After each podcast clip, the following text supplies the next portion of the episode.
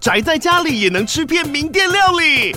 最懂吃的美食平台宅点心满周岁喽！二月二十六号至三月三十一号，周年庆消费满千折五十元，满两千折两百元，限量五十组超值组合包，原价二四九九元，特价二四零零元，搭配专区优惠再折两百元。鱼子烧麦、老爷叉烧、鲜肉汤包、墨西哥起司煎饼，揪朋友来家宅着吃更好吃。马上点击链接探访宅点心。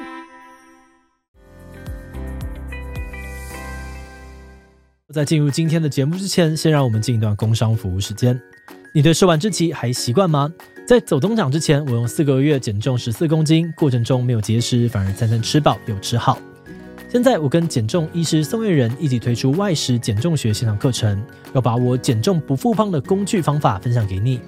这堂课程特别适合预算有限又忙碌的外食族，不用依赖贵贵的水煮餐，不用算热量赤字，更不用痛苦节食或疯狂运动。只要跟着课程认识影响体重的关键荷尔蒙体质，并且根据体质掌握判断优质外食的方法，你会发现能吃又好吃的东西其实很多。就算你三餐外食或食量很大，也能够欢喜吃，照样瘦。现在我和宋医师一起筹备的外食减重学正式开卖，早鸟优惠四九折起，让你最多省下两千六百元，超级划算。输入我的优惠码七七 COVID 再折两百元。今年到了，想要改变形象、瘦一波的朋友，千万别错过啦！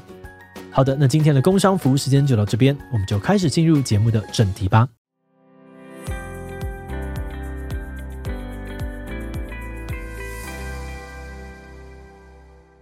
没有特别去想过，如果没有席次怎么办？因为我有信心，就是我们一定会有席次，我们也应该要突破五趴。那当然是务实面上来说，我们的确有想过，如果我们明年没有这么多的政党补助款的时候怎么办？或许有一些人员可能需要做裁员，或者是有一些党部可能需要收编等等的调整。那我们其实是已经有在今年的预算当中就已经保留了一定的费用来做明年人事的处理。嗨吼，大家好，我是志奇。那在我旁边的是企划洋洋。大家好，我是洋洋。那欢迎回到。强者我朋友，那今天的来宾呢是新朋友王婉玉委员。那强者我朋友藏在哪里呢？他是现任的国会立委，也是时代力量党主席，现在正带领整个政党打二零二四年的选战。那今天呢，我们会来问委员，就是时代力量在这次选战当中，他遭遇到的一些困境，以及选立委的一些美眉嘎嘎。那就请委员帮我们的观众自我介绍一下好吗？Hello，大家好，我是王婉玉。我除了是现在的立法委员和党主席之外，同时也是新竹县第二选区的立法委员参选人，也是十年竹科工程师和四个孩子的妈妈，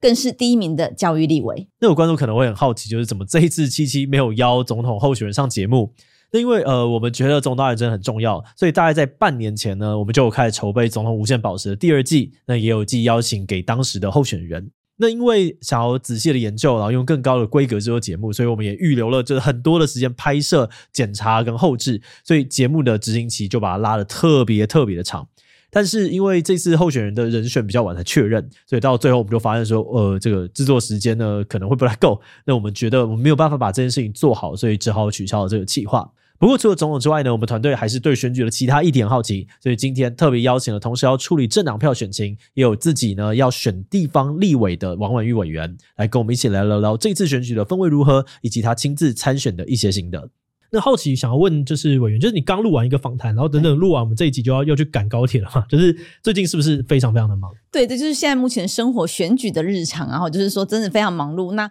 当然，我觉得在这个过程当中会觉得心灵很富足，但是睡眠非常缺乏。所以我的伙伴都说，哎，委员的黑眼圈要不要再想办法遮一下？有点快 修不掉了。的确是非常忙碌，一天这样睡几个小时啊？大概有时候。能够连续的大概就是三四个小时，那我都会透透过中间，比如说车程的时间、移动跑团的时间、跑场的时间，赶快做一个补眠。那我的优势是，我就很容易睡着，哦、所以有时候五分钟的 五分钟路程，马上可以睡一觉这样。哇，这已经是代表累过头了，这不要觉得是优势，这很危险。那我们第一个想要聊的就是前阵子跟实力有关的这个大新闻，应该就是黄国昌退实力，然后加入民众党的事情。那我很好奇，就是听到消息的当下，委员的看法是什么？其实我们并没有太多的意外哈，因为。像我自己是在二零二零年进到立法院，但是我在二零二零年的年底之后，其实我就跟国常是联络不上的，无论是电话或者信息，其实都联络不到。再加上在去年的时候，他来为黄珊珊站台，我们大概就可以预期会有这么的一天，只是时间的情况是什么？哦，我想以他过去的考量，他的确有很多犹豫不决的时候，还有很多的包袱必须要来做思考的。也依照过去的惯例，他往往都会是突然的告诉大家，然后压在最后的时刻告诉大家。所以的确，对于什么时间点会发生不知道，但是对于会发生这件事情，并没有太大的意外。那你觉得像黄国昌他退党的这个决定，对于时代力量选情有带来什么样的影响吗？或多或少都会有一些些影响。那随着国昌离开，我们可能也会掉了一些些的支持度。嗯、但是也随着国昌的离开，有很多人觉得，哎，时代力量好像走到了一个新生、一个转型的时候了，让整体的路线又或者是价值是更加清晰的。所以到目前为止，的确离开的人有一些，但回来的人或是加入的人也有一些。大致上来说，没有太大的差异。那我们聊完了一个离开的，那我们接下来就来聊聊现在，就是候选人的一天大概是长什么样子啊？早上站路口，然后扫市场，然后中午的时候有车扫，然后去主街来做拜票，到下午的时候一样也会来做车扫啊，或者是来有记者会啊等等，所以大概一天就是超过十二个小时，大概从早上六点、七点、六点多出门，大概七点开始站路口，一直到晚上大概是八点、九点、十点才会结束，所以工作时间是非常的长。呃，作为一个算是年轻人，我一直很好奇站路口这件事情，它真的很有用吗？我觉得这件事情没有办法是具体的来做评量的，嗯、因为我觉得有没有效，其实都只有到选票开出来的那天才会知道。但是因为对于一个小党，或是对于一个年轻、相对来说资源不是这么丰富的政党来说，我们如何能够让大家看见这个人，这个距离感能够拉近，我觉得是蛮重要的。那我觉得很多人来说，他如果看得到，他会对你比较有感觉，所以一定是一个加分。只是效益到底哪一项，就是这么多的工作事项里面，到底哪一项效益最大，其实蛮难评估的。诶，那我好奇问洋洋，就是你会因为候选人亲自像刚刚讲拜票啊，跟你握手，然后你就增加这个好感度？我在以前的时候完全没有接触过的时候，我想象中我以为我不会。可是呢，我觉得转折点发生在我们以前入那个总统无限宝石，然后我真的跟韩国瑜跟郭台铭有握到手之后，我就发现，哦，握手好像有点影响力哦。他会很真诚的看着你，然后说，诶。你好，而且我有感受到他们两个人的差异，所以我那时候心得有写在真心话里面，哦、对对对，有兴趣的人可以回去翻。可是那时候就发现，哇，其实面对面握手是一个蛮大的力量。然后再来，我觉得还有一点很有趣的是，在逛夜市的时候，可能就看到有一些立委候选人，他们就有做那种路边的法务咨询。嗯、我就想说，哦，直接看到他在做这些服务，也是会觉得说，哦，好像有点影响哦。所以我长大之后反而会认为这些行动好像是蛮有影响力的。嗯，我很喜欢选民问我问题，因为基本上他们问什么我都知道，我都可以回答。因为我们就是做这么多题目，尤其是时代力量只有三位委员嘛，我们每个人都要 cover 非常多的领域，非常多的题目，所以不是像大党一样说一个人可能只负责哦外交就只有懂外交，问民生的问题他可能就没有办法回答。我觉得我们的优势就是在民众告诉我们的事情，我们都知道，而且我们能够回应你。所以我觉得不论是站路口，又或者是面对面的接触，第一个是有温度，第二个是我们。能够告诉他，这就是我们专业之所在和我们实力之所在，让大家能够看得到认同。再来，再来，我还有一个问题想要问委员，就是我有个印象是选地方民代好像都会免不了要跟地方上面的有利人士交流，像是农渔会的主委啊、公庙的主委啊，或者是产业工会的会长，都需要打好关系。这个是真的需要这样做的吗？其实我觉得所谓的地方人脉，或是地方派系，或是地方的头人，其实就是线下的 KOL。所以当然，我自己觉得我的态度是，当然要跟他们认识，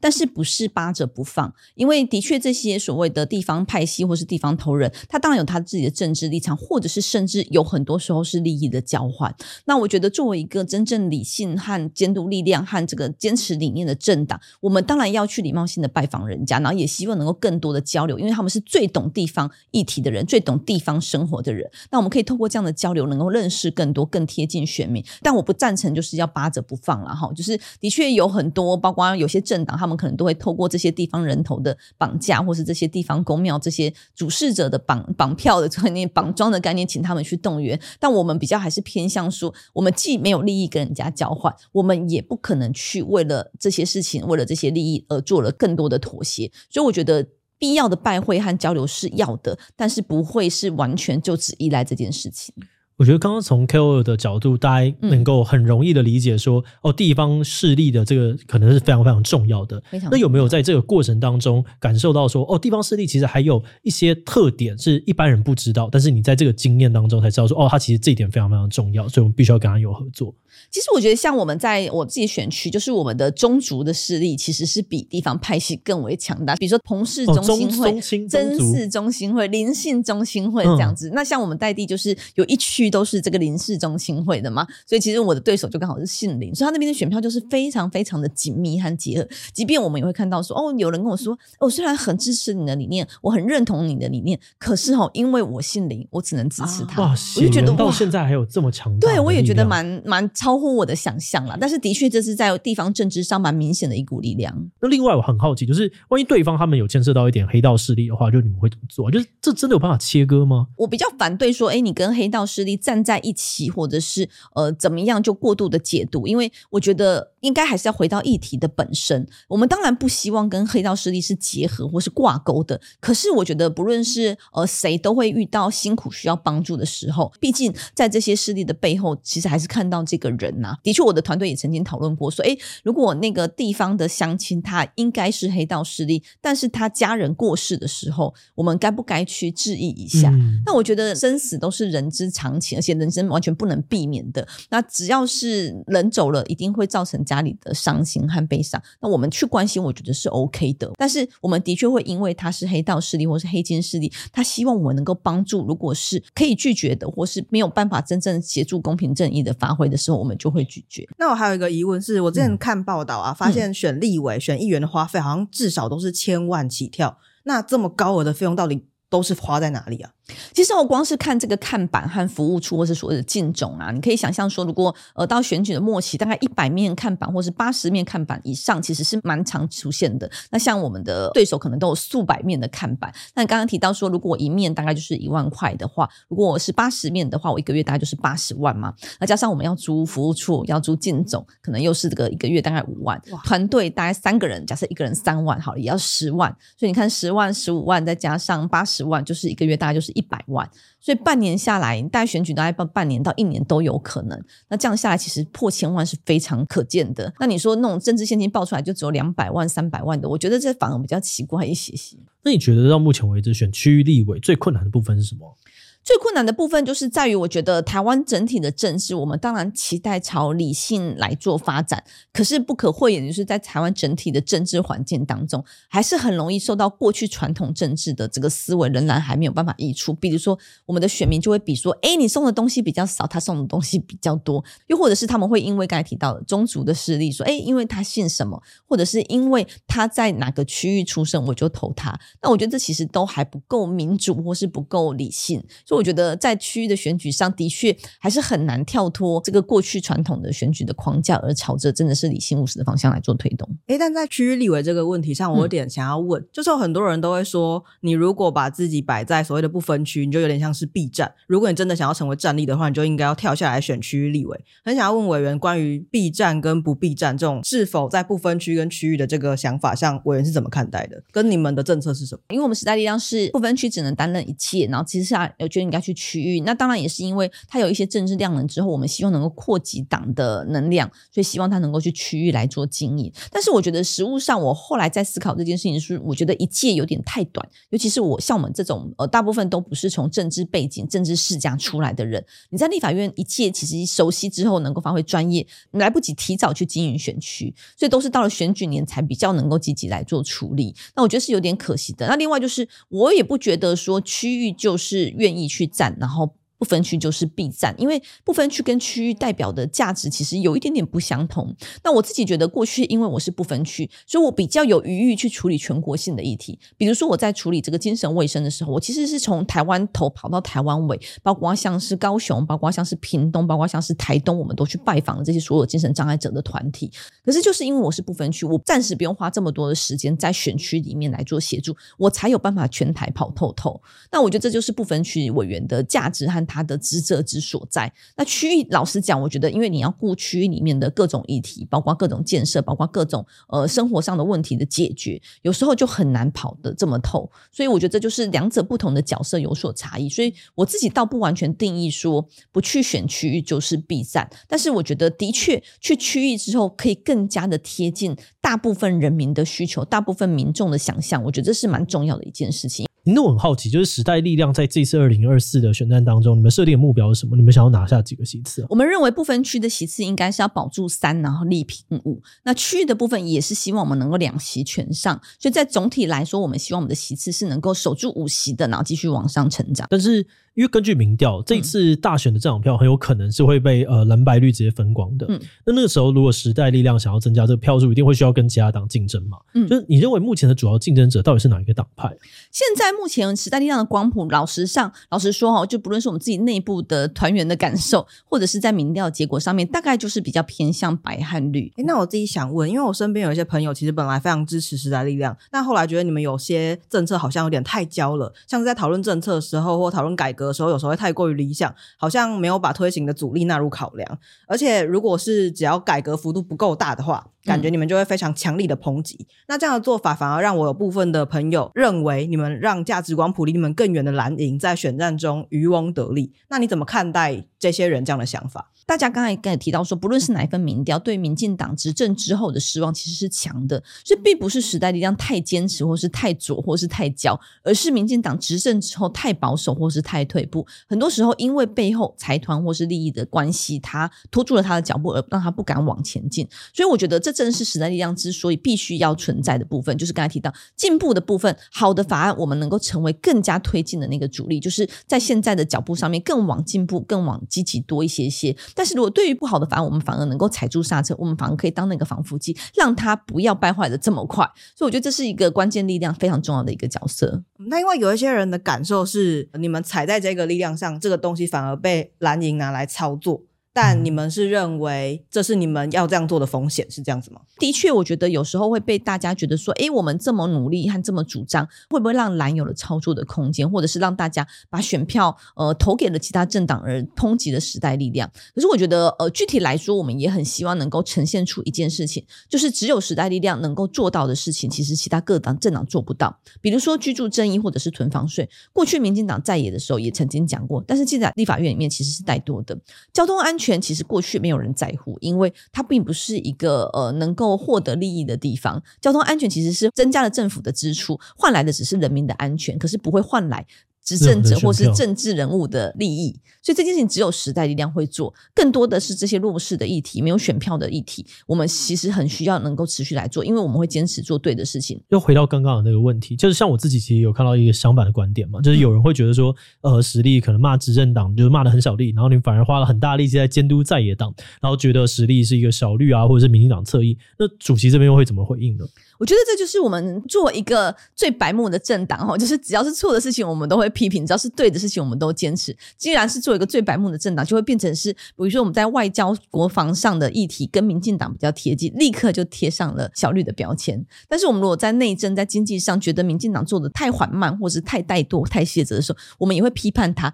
这时候又会被贴上是中共同路人的标签。但是这也是正正在在的显示出来，时代力量才是最认真监督的政党，因为有踩到了民。的痛点，所以这些标签才会贴上来。也因为我们支持了我们的主权的价值，所以小绿的标签才会贴上来。那我觉得反而它不是一个应该被污名化的事情，反而应该从这边看到时代力量的主张和价值，而且认同时代力量是真正的第三势力，真正能够发挥监督能力的。那我想帮网友提问，就是有很多人说啊，时代力量从二零一六年时候的第三大党，到现在民调反而是远远落后，就是蓝白绿，甚至是最新成立的这个民众党已经被边缘化了。那很多人其实都很疑惑。时代力量怎么走到这一步的？他们甚至形容说，这是你们把一手好牌整个都打坏了。老实讲，你看台湾的政治政党的变化，其实大部分的第三势力或是大部分的小党都是从一人政党或是明星光环的政治人物而起的。但是当这个明星的光环或者这位明星的人物不在的时候，其实他就消退得很快。那我们希望一个政党能够长期的发展下去，其实真的是必须要能够走回因为理念、因为价值而稳健下去的政党，才有办法稳健的发展。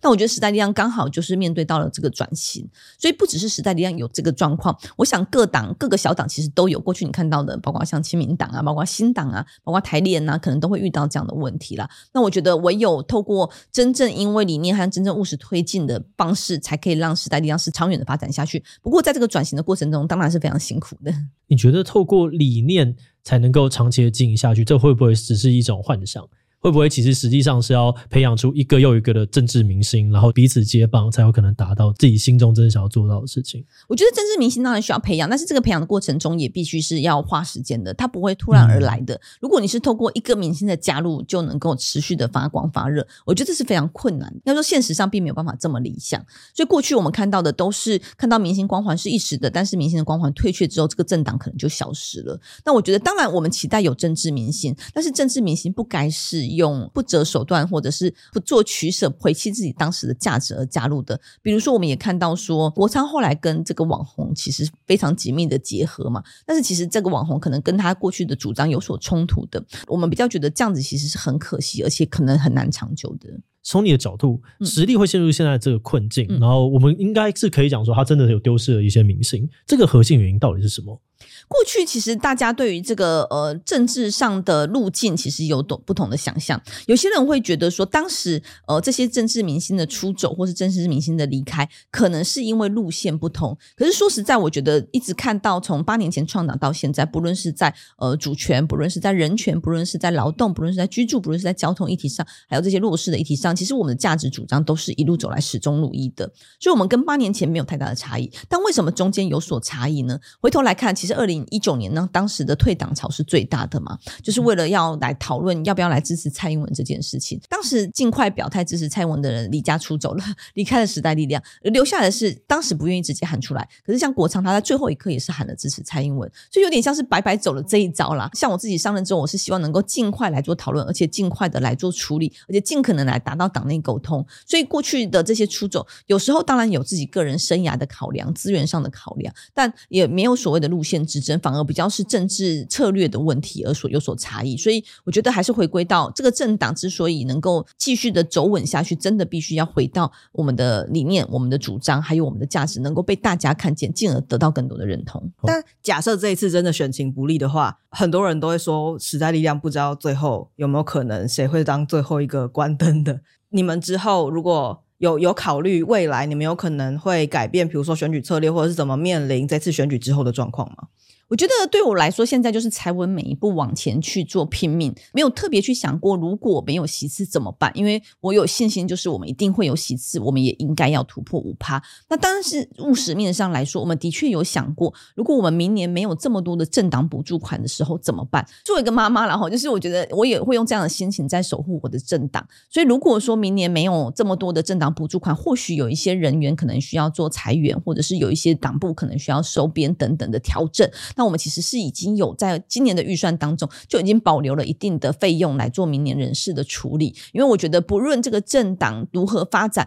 我觉得我都有责任照顾好每一个曾经在里面愿意奋斗的人。如果这一次的选举失利了，就是个人啊，还有实力的下一步会是什么？嗯、实力刚刚我们讲过，可能就是裁员。那个人呢？那我个人来说，我觉得从政这四年对我来说最大的影响，应该是我牺牲了蛮多陪小孩的时间，所以我可能个人会暂时先呃回归到家庭多一点点，就是这个平衡可能会稍微调整，再回。到家庭多一些些，但是我觉得对于公共议题的推动，又或者对政治的努力，我觉得是不会停下来的。因为我很深刻的从当时的小灯泡事件到进入政治圈之后，真的很深刻的感受到，政治就是每一个人的生活。所以我不相信说，呃，政治归政治，教育归教育，政治归政治，生活归生活，不可能，因为政治就是众人的事情。所以我觉得关心政治，还有关心公共议题和参与公共议题和政治，其实都是必然的，然后也必须要持续做下去。这样就让我很好奇，就从一个普通的选民，然后进入了政治圈嘛。然后变成了立委啊，党主席。你对于台湾选举的想法有什么样子的改变吗？呃，应该说，我过去会觉得在完全执政之下，小党可以发挥的空间很小。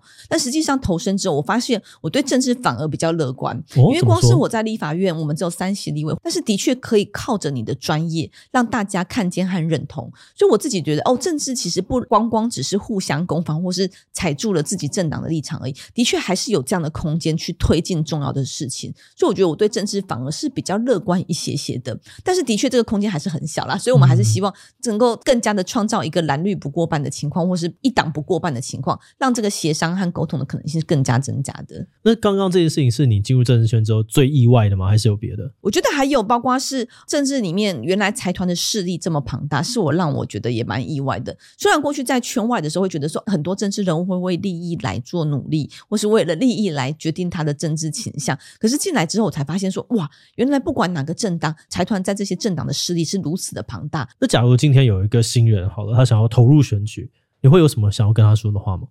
我觉得要做好一个心理上的准备，就是我觉得政治的确是非常难，但是我觉得有机会就一定要来尝试。那如果你不尝试，只会后悔而已。所以我都还是鼓励大家勇于尝试，勇于把握住这个机会。如果你有意愿要来从政，当然是非常的好，因为台湾的政治呃不应该非常局限在某些领域而已，不应该局限在某些为利益而服务的团体而已，而是应该要有各行各业的人进来，才有办法来照顾所有人民的生活。所以我觉得呃从政是一条。非常辛苦的路，但是也是充满惊喜的路，而且我觉得可以打开蛮大的视野的，因为你可以在短时间接触到非常多你人生中可能从来不曾接触过的议题，你可以接触到非常多你人生中可能从来不曾接触过的人，我觉得这些都是非常丰富的量能，非常丰富的养分，我觉得是一件非常美好的事情。好的，那今天非常谢谢那王委员的分享，那这集呢就先到这边，如果大家喜欢今天的影片，也不要忘把影片分享出去。那今天这一期就到这边告一段落，我们就明晚再见喽。